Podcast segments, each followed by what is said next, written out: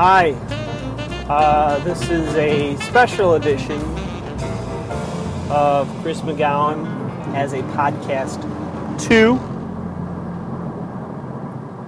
I am currently driving in my car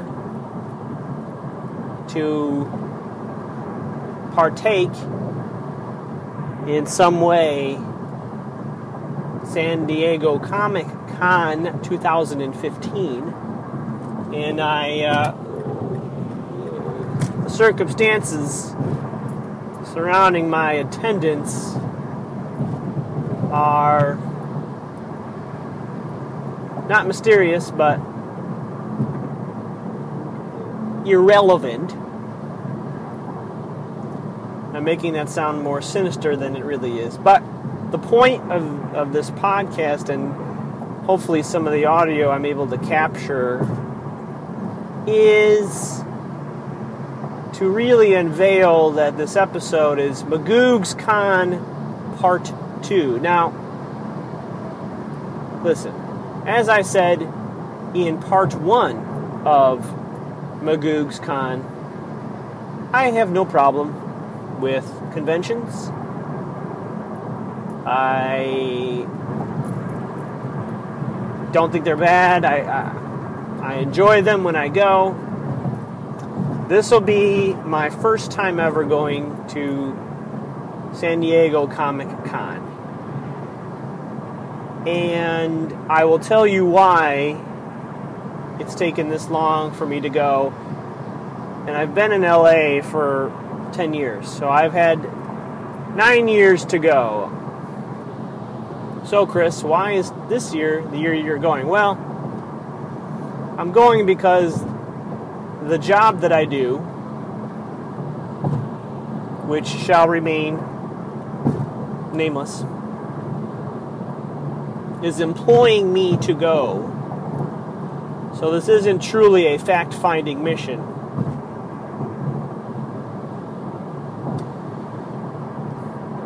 So, to be honest with you, I would not be going right now if not for that, because the badge acquiring process seems very stressful from those who do it. I don't want to do it. I have no desire to do it. I have to be honest with you, even if this year, this event is mind-blowingly awesome, I can't imagine going through the process of trying to get a badge. I just can't. Now, as we know, Magoog's Con is a completely free event. And another one of the rules, if I'm not quite sure this was a specific rule in Part 1, but there is no badge registration. If the event is free, then why would I need registration? So already, one of the reasons why I don't go is taken care of with Magoog's Con. But, having never gone to San Diego Comic-Con before, I can only go off of previous stories as to the crowds of people awaiting me. As I am driving... This is a Thursday night of Comic-Con, Azanga, Comic-Con Zine. The previous weekend I had family in town, and being in Los Angeles, we did some touristy stuff. And I'm not sure which part of the country or world you're listening to this, but we went to all the places where people tend to go. And in Los Angeles, that is Hollywood and Highland, which is a baby Times Square, in my opinion. Nowhere near as big as Times Square, but just as many frustratingly large crowds of people and trying to work your way past them. We went to the Santa Monica Pier, which is akin to maybe the Chicago Navy Pier experience. not just because they both have pier in their names, but it's just some shops, people drawing photographs and psychics yelling at you while you're over water, and there's ice cream. And then we went to the Grove, which is an outdoor mall. So if your city or town has a popular mall, that's where we went. So I've been in the throngs of humanity this past weekend. And being an introvert, throngs of humanity is not where I excel, let's just say. But I can do it. Based on merely stories, the throngs of humanity awaiting me will exceed what I went through this past weekend. So, this is a question for Magoog's Con. Depending on the volume of introverted annoyingness I go through, we'll have to figure out how Magoog's Con can eliminate that. Because let's be honest, the basis of Magoog's Con is a conference room in a local Kinko's or shady strip mall retail space. And since I only expect 5 to 10 attendees of Magoog's Con, space shouldn't be an issue. But let's say in 5 years, Magoog's Con needs to do that outdoor park scenario, all right? I want every single introvert there to feel not like they are drowning or in a zombie apocalypse. So consider this one of the fact-finding missions of this weekend, is to see what volume of humanity can I take, and what can I do for my convention to make it better. So that's one. Two, a little more specific. I've only been to a few Doctor Who conventions, and I will say 85% of the people at that convention are friendly and normal human beings. There's nothing strange or, let me try that again. Going to a Doctor Who convention is already strange. So I'm not talking about being a Doctor Who fan when I say this, but when nerds are by themselves, we can be weird on our own. But when we get together, it kind of can exponentially get weirder. And my weird is not the same as your weird. So I want to see how one of the biggest, and not the biggest, pots of weirdness works together. Because there are different kinds of weird, and I'm strictly referring to nerdy weird. For instance, there is the weird where if someone mentions a favorite episode of yours, you brighten up and can't stop talking about it for 10 minutes. It's not inconvenient or off-putting, but it's a little weird, you know.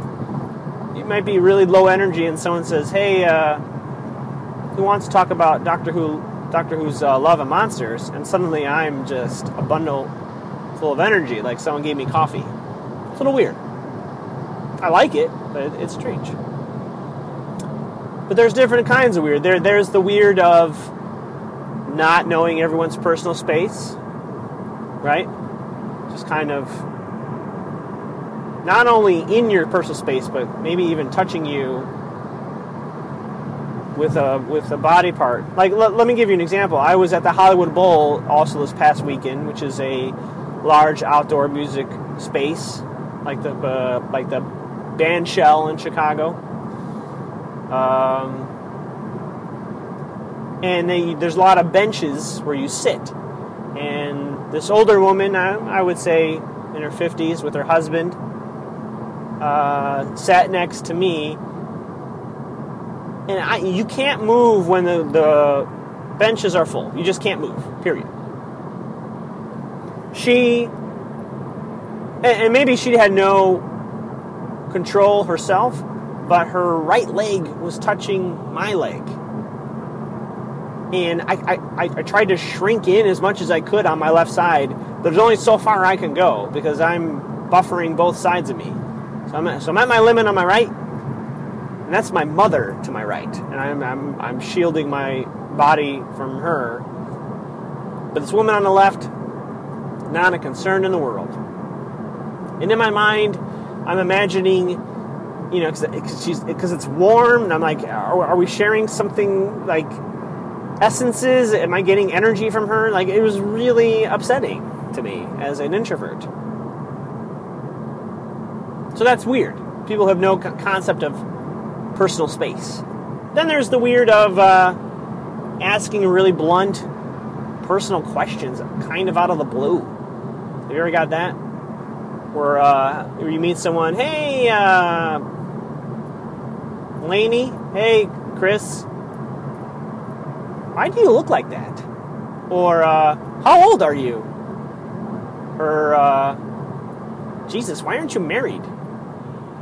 And these are complete strangers asking you these really bizarrely personal questions. That's weird.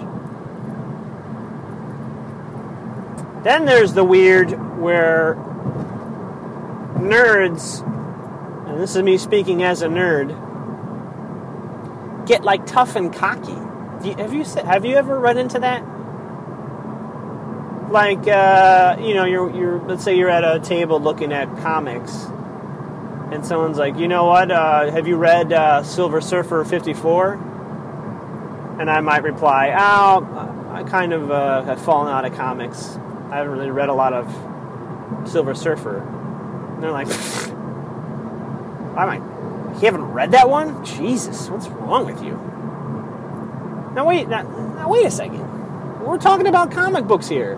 Why are you acting like I don't know who Michael Jordan is? Or, I don't know what sex is.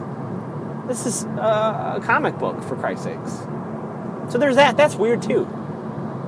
All kinds of weird like that. So my another fact-finding mission is how do maximum amount of weirdness exponentially raised, will that all work together?